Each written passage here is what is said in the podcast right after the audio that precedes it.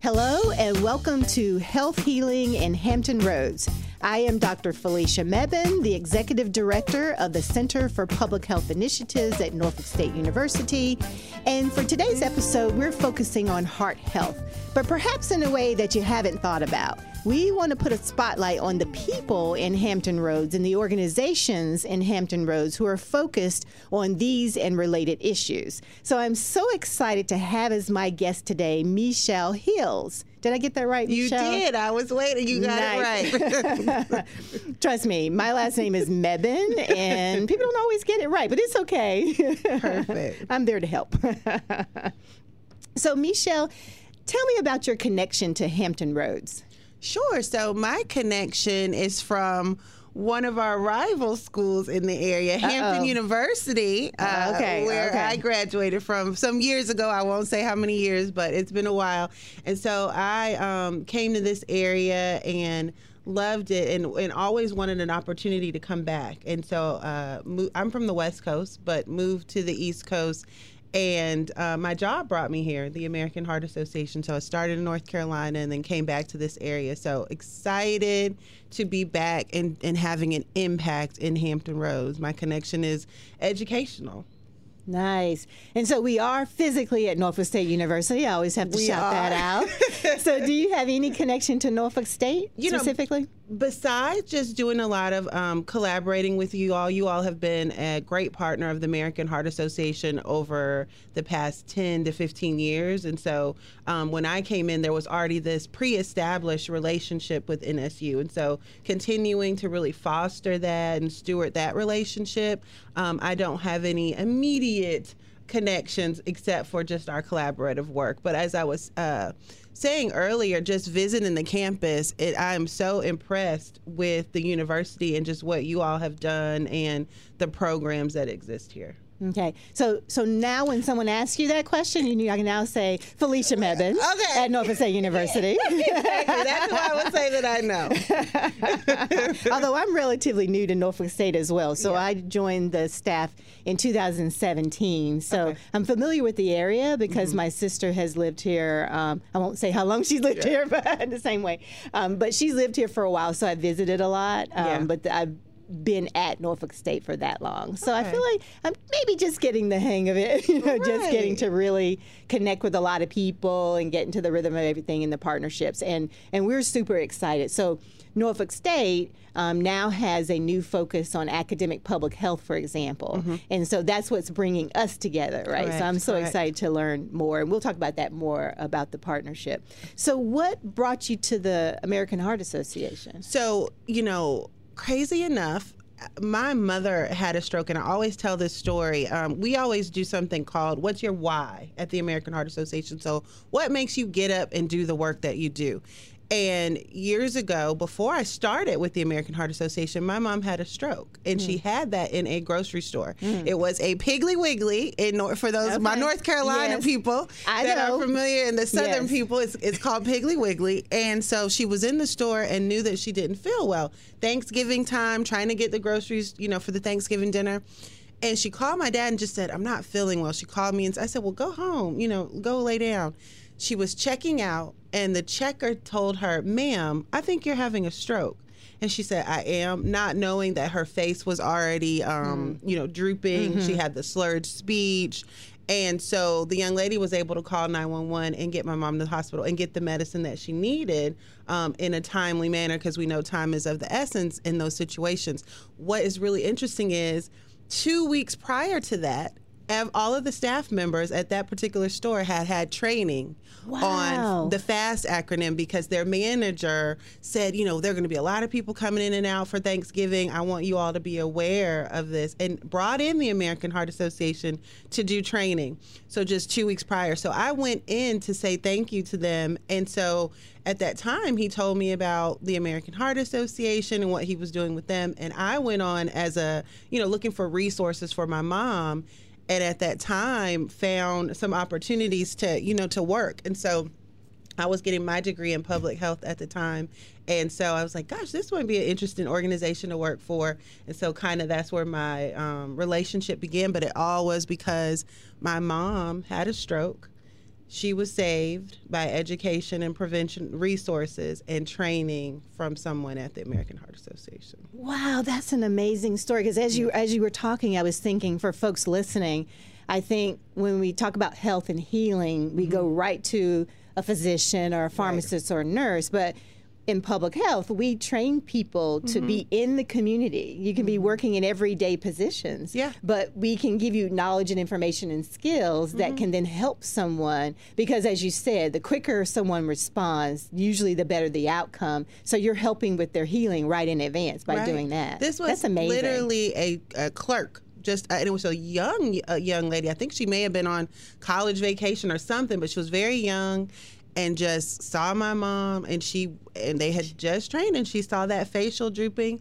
and that slurred speech and she said ma'am you're having a stroke and wow. and, and went into action and so it's very true and and that's so important to me as as i'm out in the community that you just never know who you're leaving information with right, right. and that that could potentially save um, someone's life but because my mom got that care that she needed less than 10 minutes that saved her life and also saved her from having some permanent um, damage. Mm-hmm. So, hi, MeShall's mom. We hope you're doing well. hi, mom. thank you. So, thank you for sharing that personal story. That really, I think, helps people connect. So that, yeah. so I really appreciate that. And also, it's interesting because I think people might. Well, wait a minute. She works with American Heart Association. Why are we talking about stroke? stroke? Right. So, interestingly enough, so it is the American Heart Association and the American Stroke Association. So, we are actually one and the same. And so, we focus on heart disease, but also neuro disease, uh, diseases and things that, you know, are affected by the brain. And so, stroke being one of those. But what we really just talk about all the time the American Heart Association, but we are also the American Stroke Association. Oh, okay. So, they are they are one in the same. Okay, see, yes. learn some facts yes. here. Yes. yes, very good.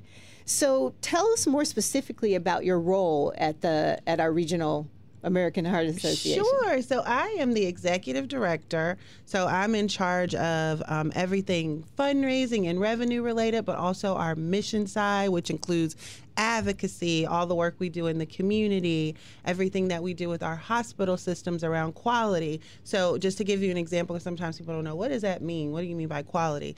So, my mom, for example, when she kind of went down at the grocery store, the time that it took for her to get an ambulance there get to the hospital and get the care that she needed, we put in guidelines and algorithms for how much time it should take. And so we are working with hospital systems to make sure they're following those guidelines and EMS workers, as well as um, getting better. How can we improve time? And so that's one of the things that I work with, with uh, work on, excuse me, with our hospital systems in this area. So quality is another issue. All of our work in the schools. So we work with schools here with our Kids Heart Challenge pro, uh, program. And that's like a whole child wellness program. And we've added mental health and sleep to some of the initiatives that we're doing with um, children. And so, what's interesting is I come from a community health background. Mm-hmm. And so, I started at the AHA in community health and multicultural health because I have a passion for rural um, populations as well as communities of color and that kind of turned into being the executive director. And so I've been in that role now. I've been with the AHA for seven years, seven years yesterday, Yay. and then I've been uh, in the executive director role three years next month. Nice. Yeah. And and is do you have a region? We do. Okay. So our region is um, Southeast Virginia. Hampton Roads are is where we do the major, so the seven cities. But then we also have outliers. So we go as far as Eastern Shore, all the way up to York. We go as far as Elizabeth City, even, um, and then anything in those rural areas, Southampton County, Isle of Wight, Franklin, all of those areas as well. So we have a pretty large coverage area. Our next market um, is Richmond, and so but we handle everything east of Richmond and all the way down to that top part of North Carolina. I see. So it seems like there's an advantage, right? Because you have I mean, obviously, the American Heart Association, not obviously, let's just say the American Heart Association is national, mm-hmm. right? Is it international? It or? is international. Okay. Yeah, a okay. lot of people don't know that. So it is it is international. Uh, you know, most people say, oh, you're national, but we are. We are doing lots of things throughout, you know, the whole world. Okay. So, so the advantage of having a regional focus though is you have the leverage of the larger organization and then we have you to help focus on Hampton Roads. Correct. A lot of people are like, well, you're national. What does that have to do? What are you doing locally? Or what does that have to do with local initiatives? And so you're exactly right. We have the support of an international or national organization. And so we have this strong support. Our national office is out of Dallas, Texas. So we're able to get a ton of resources and um, our, a lot of our research um, is funded through that office. But then that trickles down locally. And so a lot of times people don't know we're funding over $800,000 in research here in Hampton Roads. Wow. And I'm proud to say that six of those projects are. Uh, at EVMS, and they are the principal investigators and the people leading those research projects are women. So that's even more exciting um, for me when I think about you know one in three women losing their lives from heart disease, and so people don't really realize how what is you know you're a national organization but wh- how does that really affect locally and so we're doing a ton of stuff in the community um, locally So that's great. And we emphasize women in part because we know there's still some uh, some way to go to have equity in terms of women in leadership roles, women as leaders on research projects, women Yes. engaged in some of this. And and I don't know if this is still the case, but at one point it was my understanding that women didn't really concern themselves with heart disease, disease so much. It seemed to be more of a men's, disease. issue, and so now we're trying to put more emphasis there. So we, we do have heart attacks, ladies. It may not look the same as it, It does, does for not. men, but it is definitely something we have to pay attention to. 100%. I'm glad that you brought that up. And so we recently did a study um, that showed we in, uh, we did a survey of I don't know how many women, but the age range was 25 to 55, I believe. And we asked them what was their number one cause of death. And my goodness, the survey revealed that people thought that breast cancer, women thought that breast cancer was their number one uh, killer, and then followed by uterine cancer, uh, some other uh, form of cancer, and heart disease was not in the top three. And it was outstanding to see that. Um, and it is the number one killer. It, it will kill one in three women, either heart attack or stroke or some other form of cardiovascular disease. And so you think about that, and then there are these disparities that exist not only in research around women. We just released another study. There are disparities around women receiving CPR, and we're trying to, and, and it's and it's for the craziest reason. Wow. It is because people are afraid to expose a woman or Oh. that they could get sued. And so, what I want to say, and I hope that people are hearing this, there is something called the Good Samaritan Law. Mm-hmm. If you are trying to save the life of a person, you are covered legally and cannot be sued when you are trying to save someone's life. But pe- a lot of people don't know that. And so, they rather just kind of stand around or call 911 and wait on somebody. And I what we know is that time is of the es- essence, and losing that oxygen to the brain is where you see people pass away. And so we're trying to do a lot there. Um, the, again, like you said, the signs and symptoms of a heart attack in a woman do not mimic what you see on television. Right, A lot right. of times you'll see somebody cl- grasp their chest and just pass out on the floor. It doesn't look like that. It can look like indigestion. You could think you, you may be popping a ton of tums. Mm-hmm. You could have jaw pain. You could have pain in the back of your shoulder blades. Oh, Okay, You wait a minute now. Let me check. Right. Okay, no, I'm good. I'm good. It's, Okay. it's all these kind of sometimes subtle things that women have and if you have those signs and symptoms and they come and they go away but they continue to come back that is something that we suggest that you need to check. You know i tell my mom this all the time you know don't be afraid to look foolish. I know sometimes she's like well it, it's not that big i don't need to go. What is the harm in going and checking and being proactive? And we have to save ourselves as as women and as people and there's nothing wrong with going to the doctor and just checking. But i would say it's not always what you think the symptoms and signs are um, in a heart attack Right. Th- thank you for sharing that because and I, and I'm glad you said that about being foolish because I thought wait a minute those are symptoms of other things as Yes. well and so but on the chance that it could be a risk of this which would be a lot more serious you want Mm-hmm. to make sure that we really think about following up. we have a survivor that we work with who's a great volunteer of ours and she had jaw pain and a toothache for a week and thought that it was just a toothache She ended up having open heart surgery and had a 90% blockage. And the only symptom that she had was being fatigued and a toothache or jaw ache. Wow. Wow. So you just never know. Any mm-hmm. kind of persistent, your body's trying to tell you something with persistent pain, Right, right. things that go away and come back. That is the body telling us you need to look into this. Nice. Thank you. Thank you for sharing that. That is very helpful uh, information. So, going back to your position, and, and one of the thing, reasons why I ask about your position is because I think it will inspire people It inspires students or even people who aren't students to think about different ways that they can help the community. Um, and so, your role is definitely an important and to me, in, very interesting one as well. so, what, what do you love most about your job? I would say so. My let me just say this. So, and I hope inspire about inspiring others. My background is in communication. So mm-hmm. I thought when I was in school, I, I was broadcast. So I thought I was going to be the next, you know, at that time, Diane Sawyer or whoever it may be um, on television. And then I got into that role and realized, no, I'm more of a behind the scenes person. I'm not. I'm not an on camera person. And so I thought, what else am I passionate about? And it was helping people and trying to figure out, well, how can I help?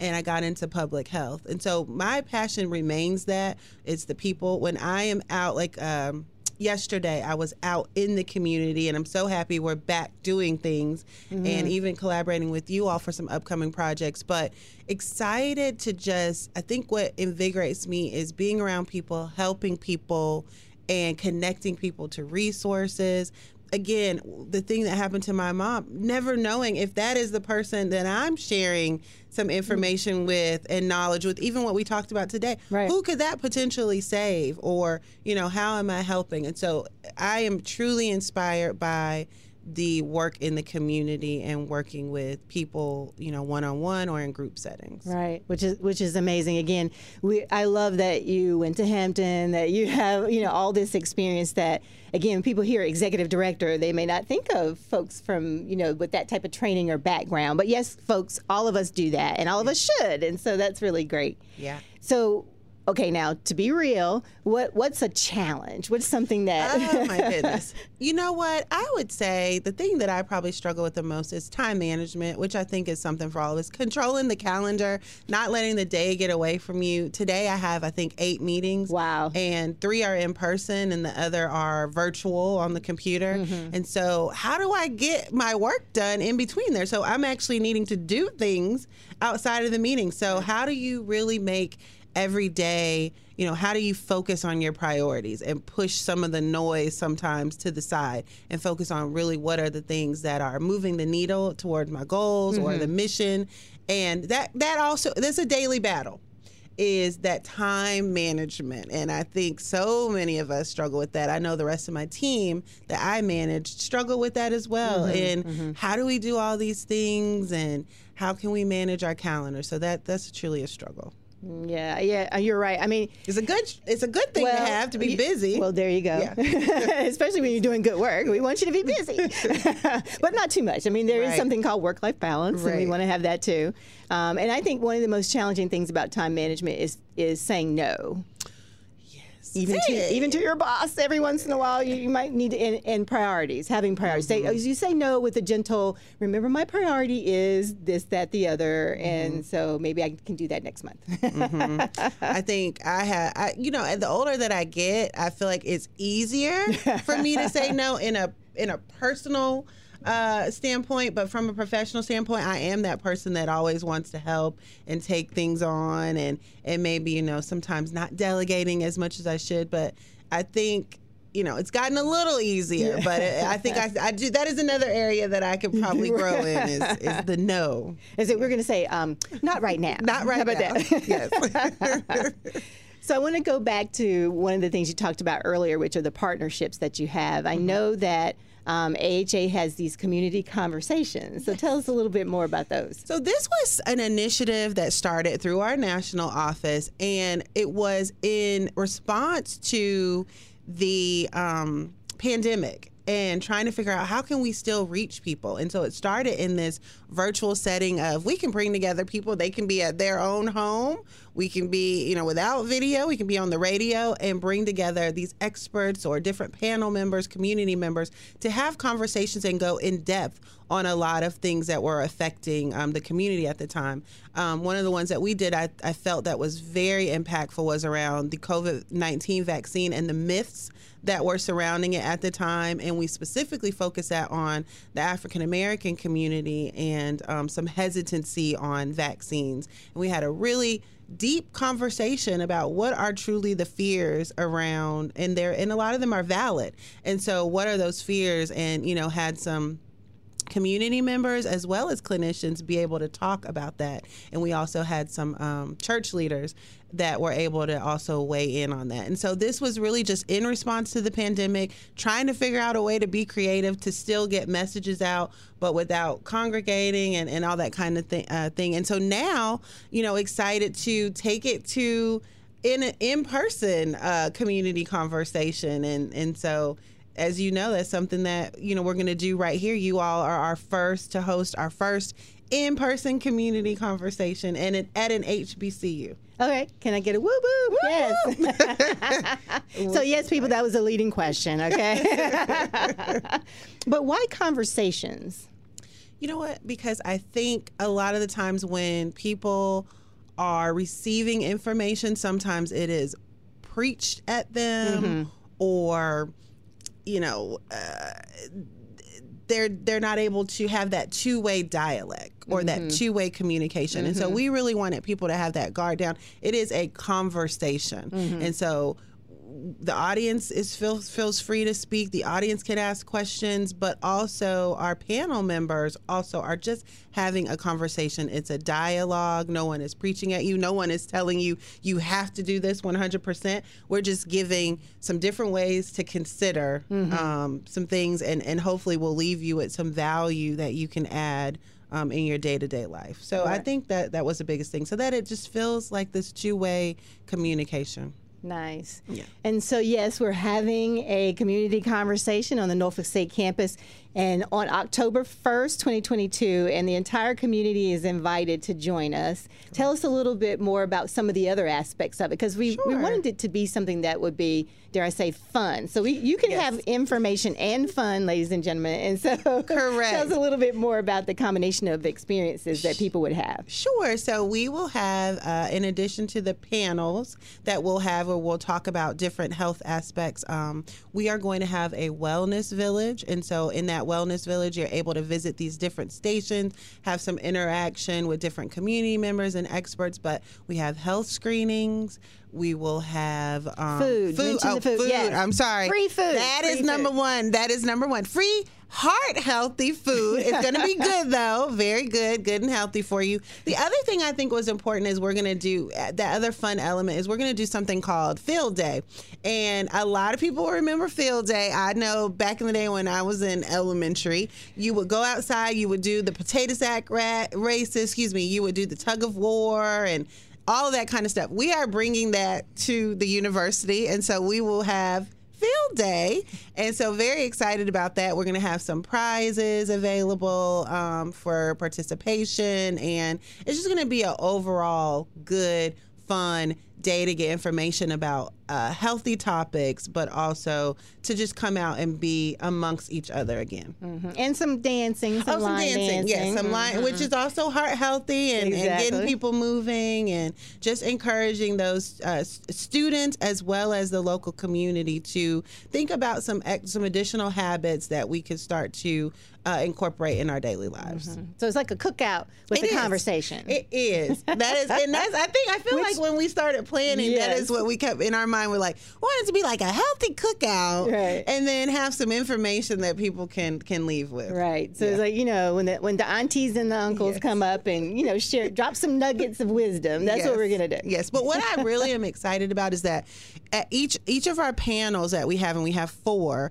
and during those different topics, we do have a student that's represented, a stu- student representative during each one of those panels. And I thought it was so important when you think about conversation and that two way communication to have have the students represented and to hear their voice about some of these issues like I said, when we did that survey of women, we started with a young age and and and 25 already saying they didn't think heart disease was, you know, affecting them. Right. I know 20 year olds that are in heart failure. Right, and so I hear these stories all the time. We have 20 year olds in heart failure. We have 20 year olds having heart attacks. We have 20 year olds having strokes. Mm-hmm. We are living in a different world um, at this time. And so just to be aware that it is heart disease is not a disease of an older man. Right, Um, right. This is a everyone's problem. Right, right. That's really great. And and the thing is, even if you're not concerned for yourself, we're a community. Mm-hmm. So come learn some things, share with your family, share with your friends. You just never know who, like as you, with your mom, you never Mm-hmm. Know who would, might benefit from something that you pick up. Yep. And another thing I wanted to say, I, for, I mentioned, we are going to have um, some hands only CPR training under one of our tents as well in one of the Wellness Village areas. This is an important initiative. We, we really have um, a goal in Hampton Roads that we want at least one member of every household to be trained in CPR or hands only CPR, which is not the certified version. This is something you can learn in 90 seconds. 60 Oh, okay. seconds. Yeah. Okay. And Okay. so our goal though is that one person in every household, and that's a lofty goal, but it's so important. That time from when someone stops breathing or goes down between the time that you call 911 and they get there, if you could keep that person's oxygen going, that allows them to not become brain dead, so to speak, or lose that oxygen and increases survival by more than triple. Wow. And unfortunately, a lot of households, no one in the house knows how to do CPR. Um, I, I hate to say this, but a lot in our brown and um, black communities. And so this is a big initiative. It, we're going to have a huge campaign. It's called Be the Beat. And so Be the Beat means be someone's heartbeat Wow. until help can arrive. And so that's, That's going to be huge too. That's really great. Thank you so much for sharing that. I feel like again, we, we probably need to have a couple more episodes. We'll maybe maybe do that later. Yes, yes. so, is there anything you wanted to say as a shout out as we uh, wrap up? I just want to shout out uh, this partnership and the collaboration and Norfolk State in general for just being so welcoming. I'm excited about the opportunities. I'm excited about the public um, health initiative. And I just wanted to say thank you. You know, and this is coming from uh, Oh, a, a woman from Hampton University. Okay, y'all notice how she had to throw that back in there. Homecoming season is amongst us. So. That's right. oh, well, actually, we'll just end the conversation right there. Okay. But thank um, you, thank you, Siri. In all seriousness, thank you so much. And thank you for being a wonderful guest. We really appreciate having you here, MeShall Hills, um, Executive Director at our regional um, American Heart and Stroke Association, There you go, AHA. Um, and thank you also for everyone who's listening. Again, this is Dr. Felicia Mebane with the Center for Public Health Initiatives at Norfolk State University. And we thank you so much for joining us. We are Hot 91, the soul of VA.